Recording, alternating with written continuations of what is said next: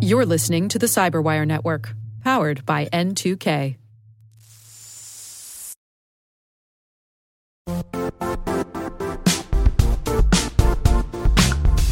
The IT world used to be simpler. You only had to secure and manage environments that you controlled. Then came new technologies and new ways to work. Now, employees, apps, and networks are everywhere. This means poor visibility, security gaps, and added risk. That's why Cloudflare created the first ever connectivity cloud. Visit cloudflare.com to protect your business everywhere you do business.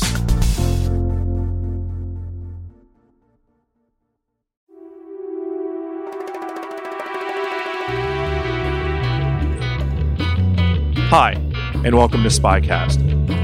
From the secret files of the International Spy Museum in Washington, D.C., I'm Dr. Vince Houghton, the museum's historian and curator.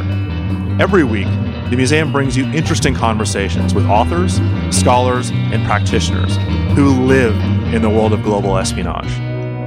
Join us as we take a closer look at the secret world of intelligence.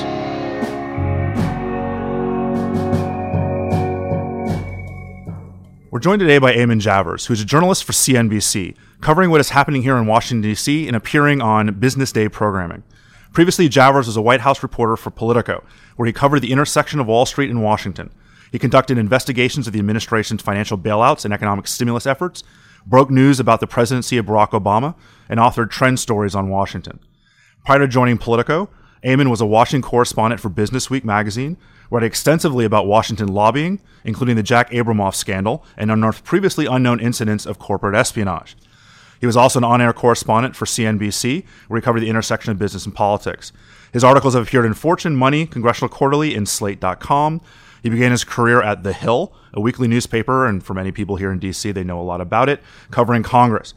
He's appeared as an analyst on each of the major broadcast networks, all the major ca- cable television news networks, NewsHour Jim Lehrer on PBS, the BBC, National Public Radio, and he's also a regular panel- panelist on Washington Week with Gwen Ifill on PBS. He is the author of the book Broker, Trader, Lawyer, Spy The Secret World of Corporate Espionage, which was published in 2010.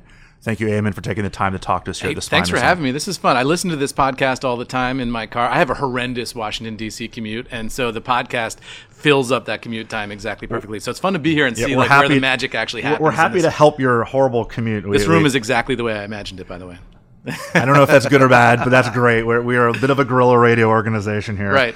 Um, I, I want to talk to you about what's been happening since your book was released. But before I do, I'd like to discuss the book itself a bit uh, for the listeners who haven't yet had a chance to read it. First, a little bit about you, because the way we, we tend to sell books to listeners is learning a little bit about the author. yeah. I hear you're a bit of a spy aficionado yourself. Yeah, it's an area that I'm definitely interested in, and I kind of blundered into it in my career. I mean, as you just read that long, detailed bio, and thank you for reading all of those things. um, I, you know, I cover the intersection of Wall Street and Washington, sort of the way business interacts with Washington. And when I was at Business Week magazine, I blundered into a case that was a case of corporate espionage, and I had no idea about it. I'd covered, you know, bad guys in Washington, corrupt lobbyists, corrupt officials, you know, all kinds of uh, skullduggery of one kind or another. Um, but this case struck me as so weird that I felt like I needed to dig into it a little bit more. And it was a case involving a heist of documents from KPMG, the global accounting firm. Um, and it turned out that the people who had stolen the documents were, were a group of ex British and US intelligence officials who uh, had went to work for a Russian oligarch after they left the intelligence world. And I read this uh, this lawsuit and the, the documents that were publicly available in the court system. And a lot of it was redacted, but some of it was available. And it just kind of blew me away because it didn't square with anything uh, about how I know Washington works. You know, I've been here a while, and I felt like I kind of knew how the city worked. And I, I didn't realize that there were private firms with intelligence people on the staff who are veterans of global intelligence agencies who then go to work for hire after they leave the intelligence agencies. And that blew me away. So I did a lot of research into that particular case to find out what that was all about. It turned out that there was this exotic uh, effort to collect documents from KPMG in Bermuda, of all places. Uh, and the spies involved did uh, what's called a false flag operation with the uh, one of the KPMG accountants, and that's spy lingo for when you tell somebody you're recruiting them for one purpose, but you're actually recruiting them for an entirely different purpose or an entirely different country. Right. Um, that happened in this case. This is real stuff that actually happened in the world. Um, and then I started doing research into all of these private spy firms. And there are a bunch of them here in Washington, and there are a bunch around the world, including there is a spy firm here in Washington made up of former Soviet military intelligence officers who go to work for private corporations. And you get a lot of corporations on here that have something in their title about like strategic advisory or risk management. Yeah, or, right. yeah. Risk management or risk advisory is almost always code for private spies. Uh, and in the book, what I did was I sort of outlined who all these people are, what kinds of things they do, everything from street level surveillance to um, uh, to high level analysis of, of leadership. Uh, and uh, then I also traced the history of it going back to the Pinkerton cops in the Right. 1800s and Allan Pinkerton's effort to create a private intelligence agency, which in his day was working for the big railroads, for American Express, for Wells Fargo. And what I discovered in doing all of that is that government intelligence and private intelligence in many ways are the flip side of the same coin right so the private intelligence going back to pinkerton he was working for the large corporations and he had undercover spies working for him doing things like breaking up strikes finding bank robbers uh, going after the jesse james gang at Right. one point uh, but then when the civil war breaks out Allan Pinkerton uh, turns his spy network over to the Union forces and goes to work for a Union general and sends those same corporate spies now into the Confederacy to impersonate uh, various people in the Confederacy and gain intelligence uh, that was useful for the war effort.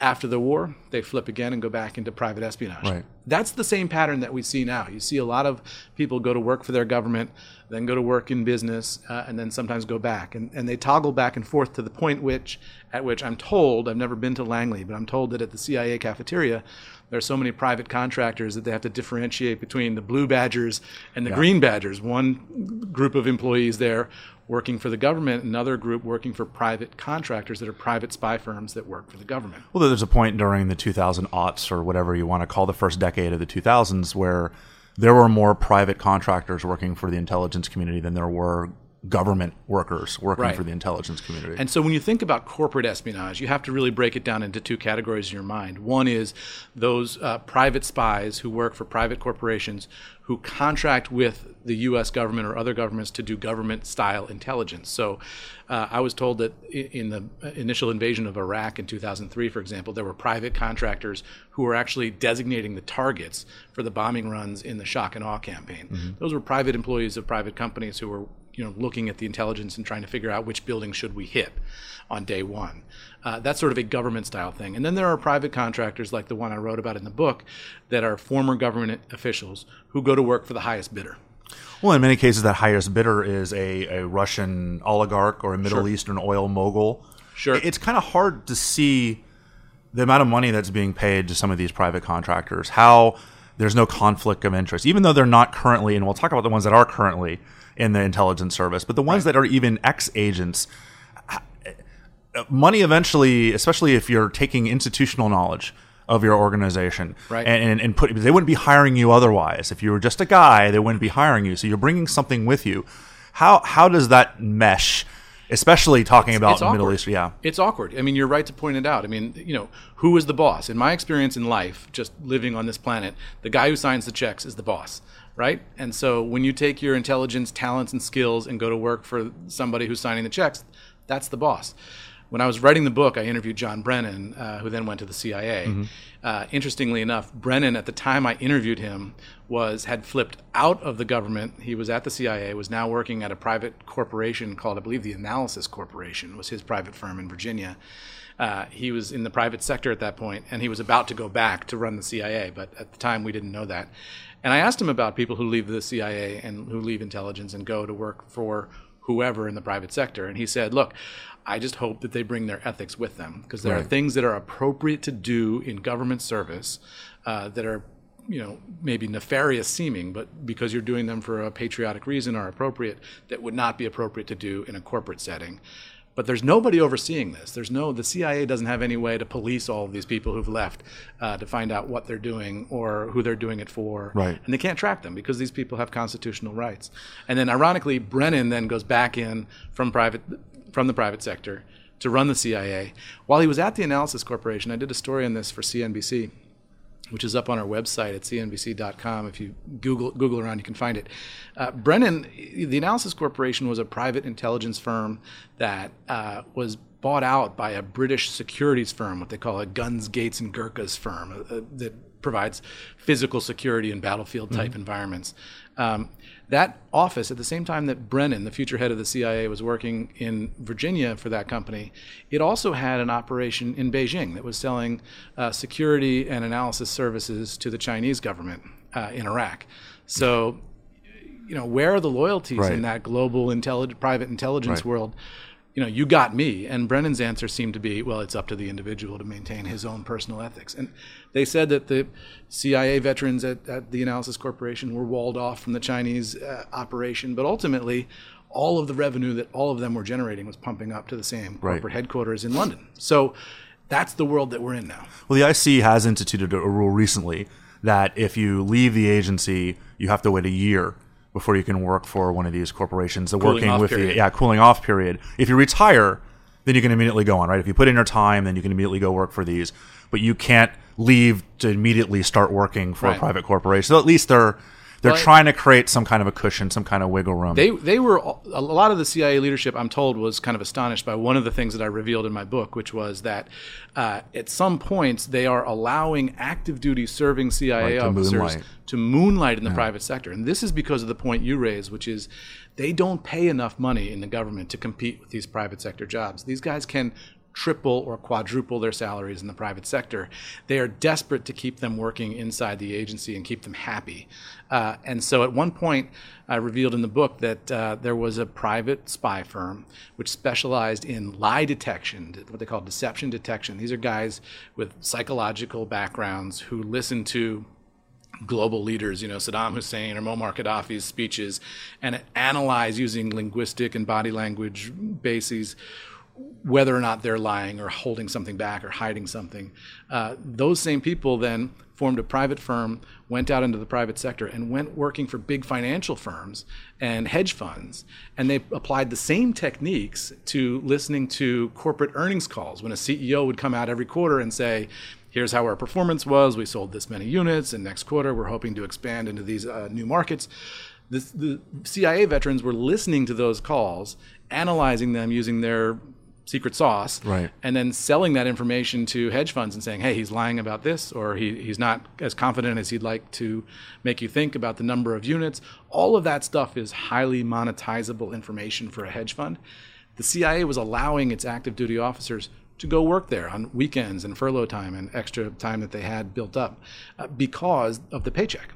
And so that's this yeah. question: is where do, where is the line? Where should that line be? Well, even if you're not revealing secrets, which we're assuming they're not, we'll, give them the benefit of the doubt. Sure. Innate knowledge of the world, innate knowledge of how the country's working, and of the secrets that they have can play a role, yeah. even if it's done implicitly or, or not. You know, here's what I know. If you're kind of like, don't do that. You know, that's not a good idea. Don't invest in this African country because I know some stuff about them like that you don't. Uh, and there are people who do exactly that. Yeah right? Uh, ex-CIA people who uh, give advice on, you know, risk management in foreign markets, emerging markets, and that sort of thing, and who who use their contacts that they built up, the people that they know who are in their Rolodex, uh, now to go to work for an oil company, mining interest, uh, financial firm, whatever. Um, and so these are really important questions, and I don't. It doesn't seem to me that anybody is really addressing them in a square on. Well, I, want to move on from your book to, to more modern day stuff, but before I do, the book is available on Amazon.com, by the way. And yes, everywhere great the, books are sold. In. Get the plug in. Uh, before I do, and to give one last great plug to the book, there's a chapter in your book that is, I would say, is straight out of a spy movie, but no one would believe it if somebody showed up with a screenplay, and that's the Chocolate Wars. Yeah, right. Can, can you talk a little because I I think this will sell the book to many. Our listeners have very interesting sense of humor, and I mean that in all the wonderful ways Twisted you can people, say. Right? Oh yeah, yeah right. and that we love them for it. Uh, I, I, think I feel like this story may may sell the book to some of them. Can you yeah, talk? Yeah, this is the battle, long going battle in the chocolate industry between Nestle and Mars. Uh, and I'll refer you to the chapter for details, but it turned out that one of the corporations was spying on the other one uh, in order to get details of a new chocolate product that was about to be rolled out that people thought was going to revolutionize the chocolate industry. Uh, and it turned out that they had ex Secret Service officers uh, who were on the payroll of one of these private uh, intelligence firms who were uh, spying on the corporate retreat of the other company in order to gain any intelligence they could about what was happening there, including you know dumpster diving Right. at the hotel where these through the guys were staying, and- rifling through the trash, you know, sitting. Uh, these guys were trained. They, uh, I was told by a source that uh, they were placing agents at, at restaurant tables and at the bar next to the executives of the chocolate company to overhear things. And apparently, there's a whole system which I didn't know anything about.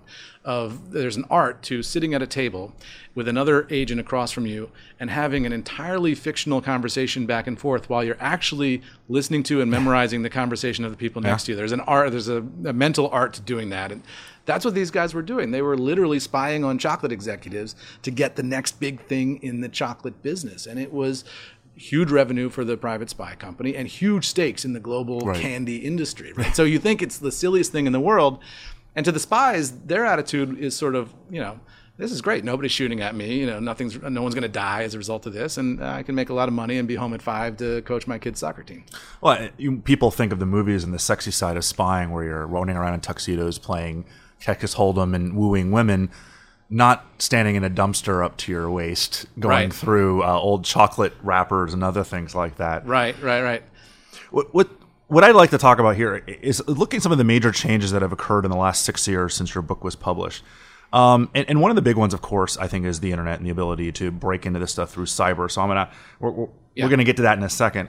Um, but involved in that question is the idea that other countries now can get really important national security information from private firms. Yep. Whether it's hacking Lockheed about the F 35 or General Atomics about the Predator drone. I mean, if you look at a picture of the Predator next to a picture of the pterodactyl drone, which is the Chinese, they're a bolt for bolt replica. Reminds you of the uh, Soviet space shuttle, right? Which- Right. Hey, wait a second.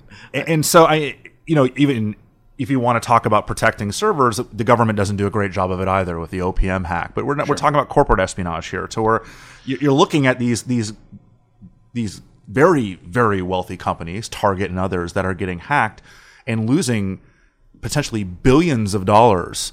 Uh, of revenue because of the weakness of their ability to do counterintelligence in this Yeah, case. I mean, first of all, it's a national security issue. Uh, leaving aside, you know, hacking specific military defense uh, pieces of intelligence, but just the overall economic leadership that the United States has in the world is under attack right now by hackers from around the world, particularly China, but also Russia, Iran, and other places around the world.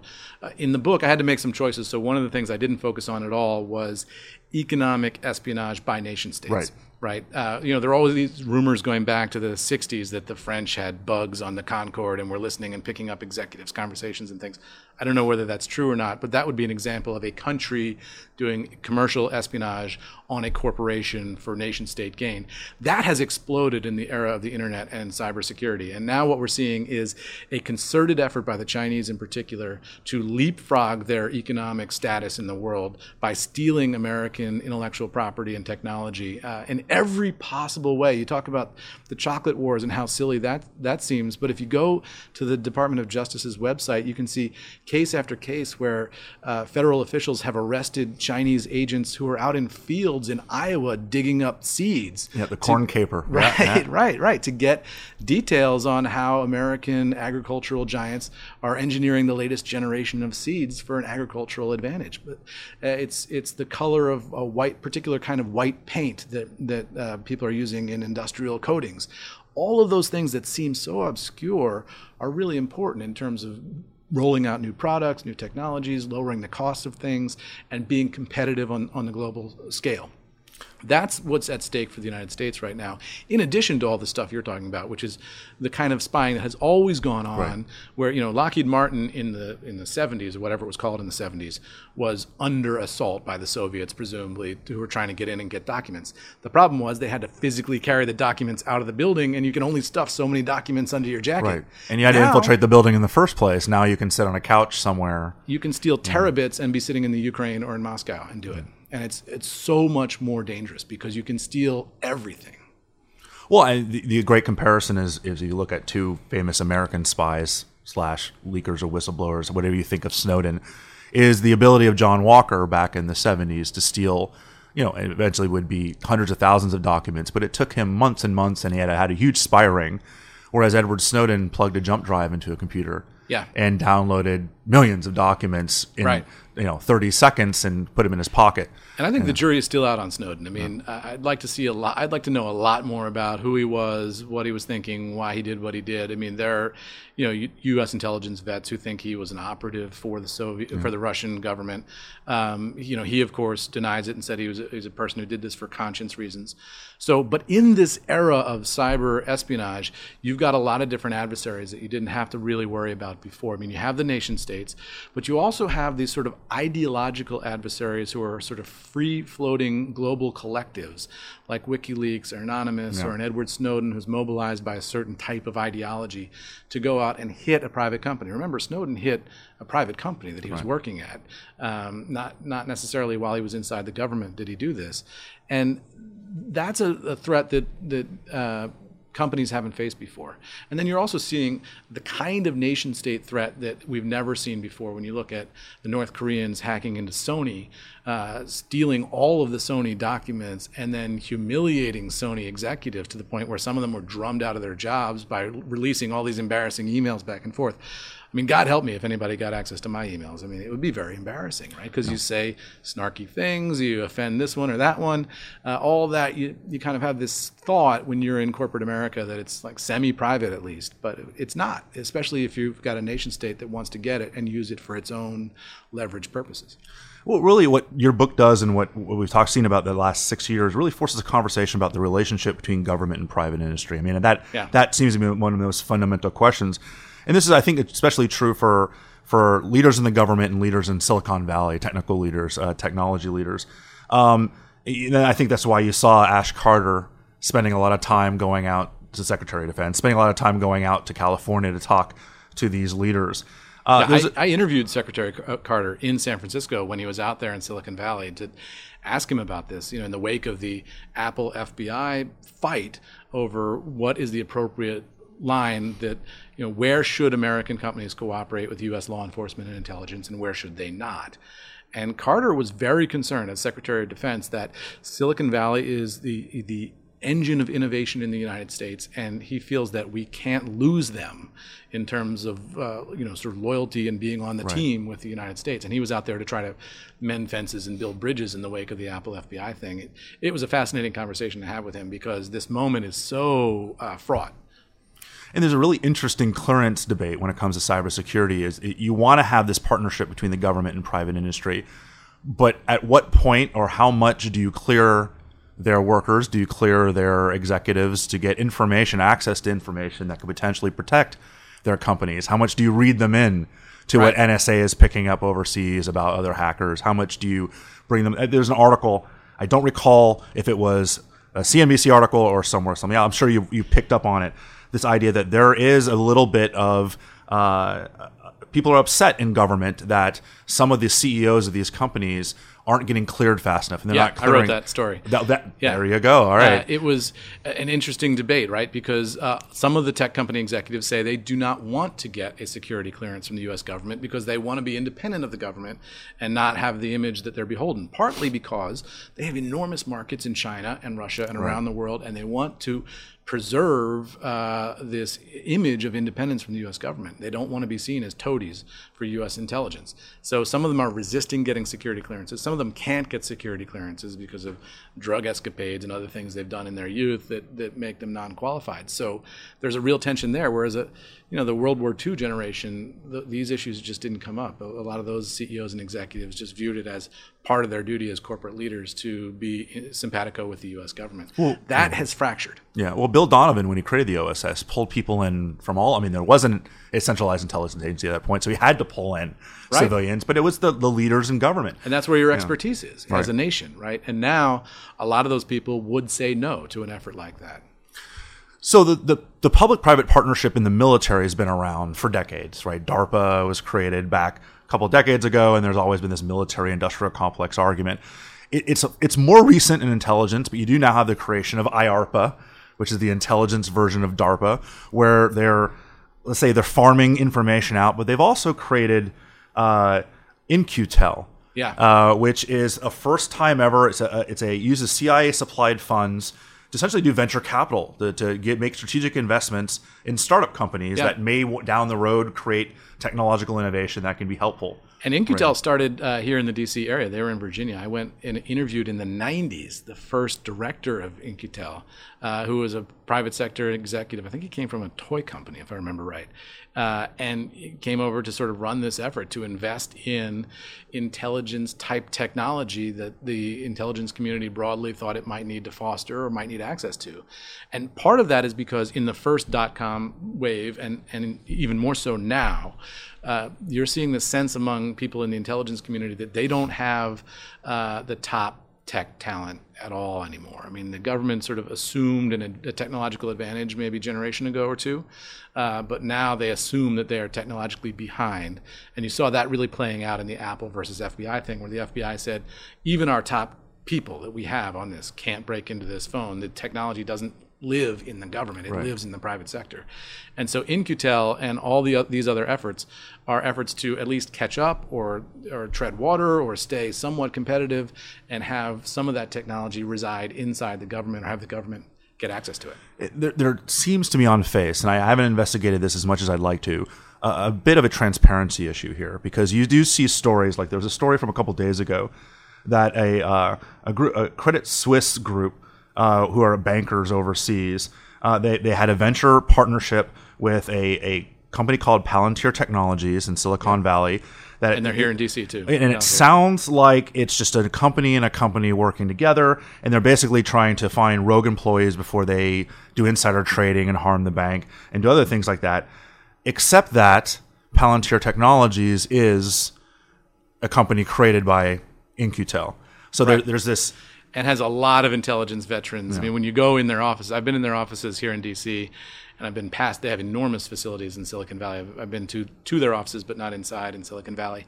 Uh, you know, they have enormous connections, and it's all that back and forth that I was talking about, going back to Allan Pinkerton. People who were in the government, who are now in the private sector. How close are they to the government? Where are their loyalties now that they're in the private sector? All of that is sort of a gray area. And and to me, the, the most fascinating gray area that we've seen in, in recent weeks is the this whole case of the Panama Papers, which was not to jump ahead. No, no, you, perfectly jumped ahead. It's uh, But to get to get to this idea that the Panama Papers ultimately was corporate espionage by somebody. That somebody, persons unknown, cracked into the servers of a tiny little law firm in Panama City, Panama, that specialized in creating anonymous shell corporations for persons around the world to use for whatever purposes they wanted to use them for. Uh, I went down to Panama City a couple weeks ago and sat down with Jurgen Mossack, who was the co-founder of this firm, which is called Mossack Fonseca. Um, and I was standing on the street in Panama City outside this law firm looking at it, and it just struck me that whoever pulled this off must have been extremely sophisticated, not only to hack into the servers and get all this data and then send it out to the world, but also to even know that this Right. firm was there. Mossack, Panama City is a huge city with skyscrapers and a, a big bustling business downtown. Mossack Fonseca is not in one of those skyscrapers. It's not in the big banking buildings. It's off in another little neighborhood that's not in the main area of Panama City at all. It's in a small, obscure building on a street opposite a couple of bars and nightclubs. It is. Uh, it looks like any kind of mid-sized, you know, suburban office park type building that you might see it's as obscure as you can get. And somebody knew that inside the servers of that firm Right. on that block in that city in that country were the details that would humiliate and embarrass uh, Vladimir Putin and David Cameron and Spanish officials and of- officials around the world. How did they know that? Who was it who pulled that off? Somebody really knew what they were doing. I mean, it's the classic targeting question when you talk about intelligence: is, is what do we go after? And in that case, the information that may have been the key to everything wasn't the actual millions of documents that were stolen. It was the physical existence of these documents in this little dinky firm down there. Maybe Right. kind of the the fun story that that you and others get to uncover as we move forward. And some of some of the the details in this again are the kinds of things that you couldn't do in a spy movie because it would seem too hokey and too obvious, right? I mean, so Jurgen Mossack is in Panama City. Has been has run, been running this firm for decades, uh, along with his partner. He is uh, German by ethnicity.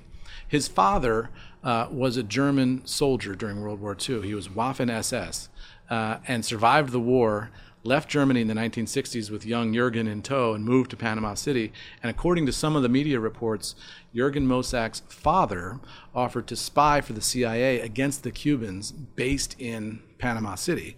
And that's how he sort of navigated mm-hmm. the post war world. So now we've got the son of an SS soldier who spied for the CIA against Castro, running a law firm in Panama City that does shell corporations for Vladimir Putin's associates. I mean, how weird is that? Yeah, and I read that their cybersecurity was terrible. Apparently, the data security noted experts noted that the company hadn't been using encrypted emails. They'd been right. sending emails essentially in the clear and they're running old like years long programs with vulnerabilities that had been known by Kaspersky Labs and, and even McAfee that you know they said don't run these anymore. I mean, if you right. had just if you had just allowed your computer to automatically update your McAfee, you maybe would have prevent, prevented some of this from happening. But they were so antiquated protecting all this incredibly important information. Right. That it might have been very easy. That's why I, I, mentioned like the difficulty is finding out where the stuff was.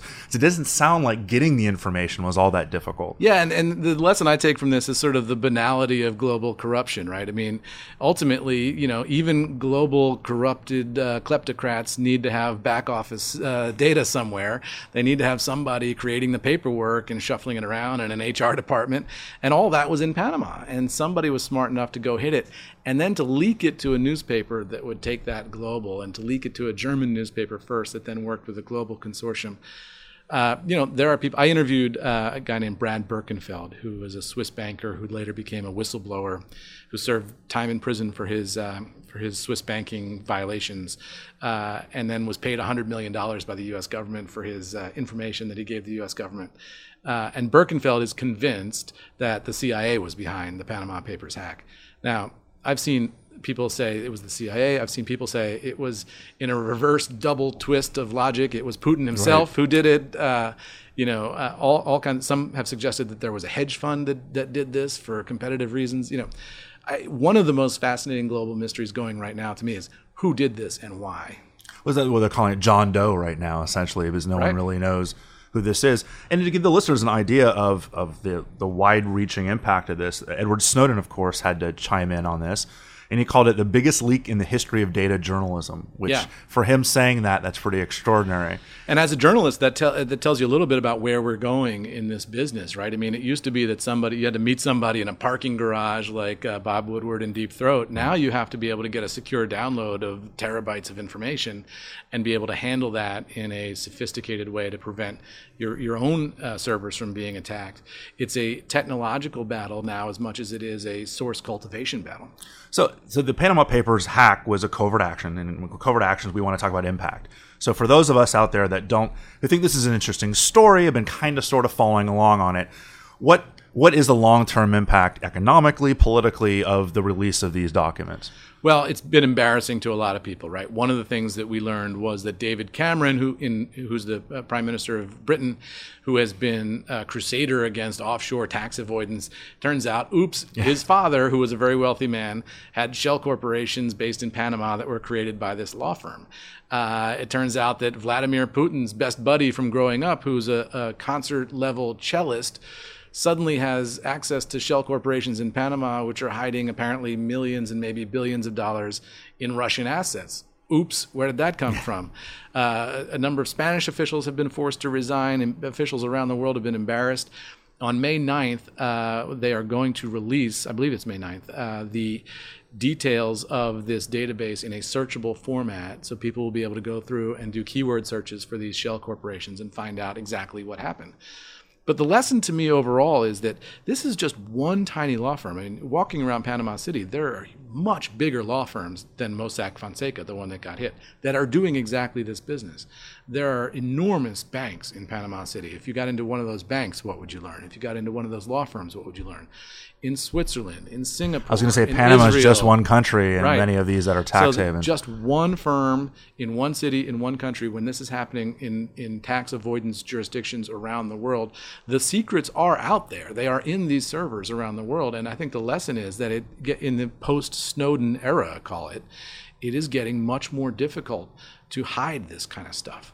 Uh, and even powerful people like Vladimir Putin can't be sure that they're going to be able to protect all their secrets going forward. Unless he was the one that actually hacked it. Unless he was, yeah, double, triple gainer. You know, hey, anything's possible, right? Well, Eamon Javers, he has to leave to go actually go on air for CNBC, but uh, thank you for taking the time to join us. He is the author of Broker, Trader, Lawyer, Spy, The Secret World of Corporate Espionage, which is available on Amazon and everywhere else. That's right. That you want to find a book. If you want to read about the chocolate wars, which I highly recommend, uh, again, if someone had showed up in Hollywood with a screenplay, he would have been laughed out of the room because it's so ridiculous, but it's so Right. real Yeah, at the really same happened. time. I, I talked to the guys who did it. It's amazing. well, thank you, Eamon, for taking the time to join us today on Spycast. Thanks. This is fun. We look forward to continuing this dialogue with you. And we'd like to know if you have any comments or questions on today's Spycast. You can get in touch with us through email at spycast at spymuseum.org. Thank you, and we will see you next month.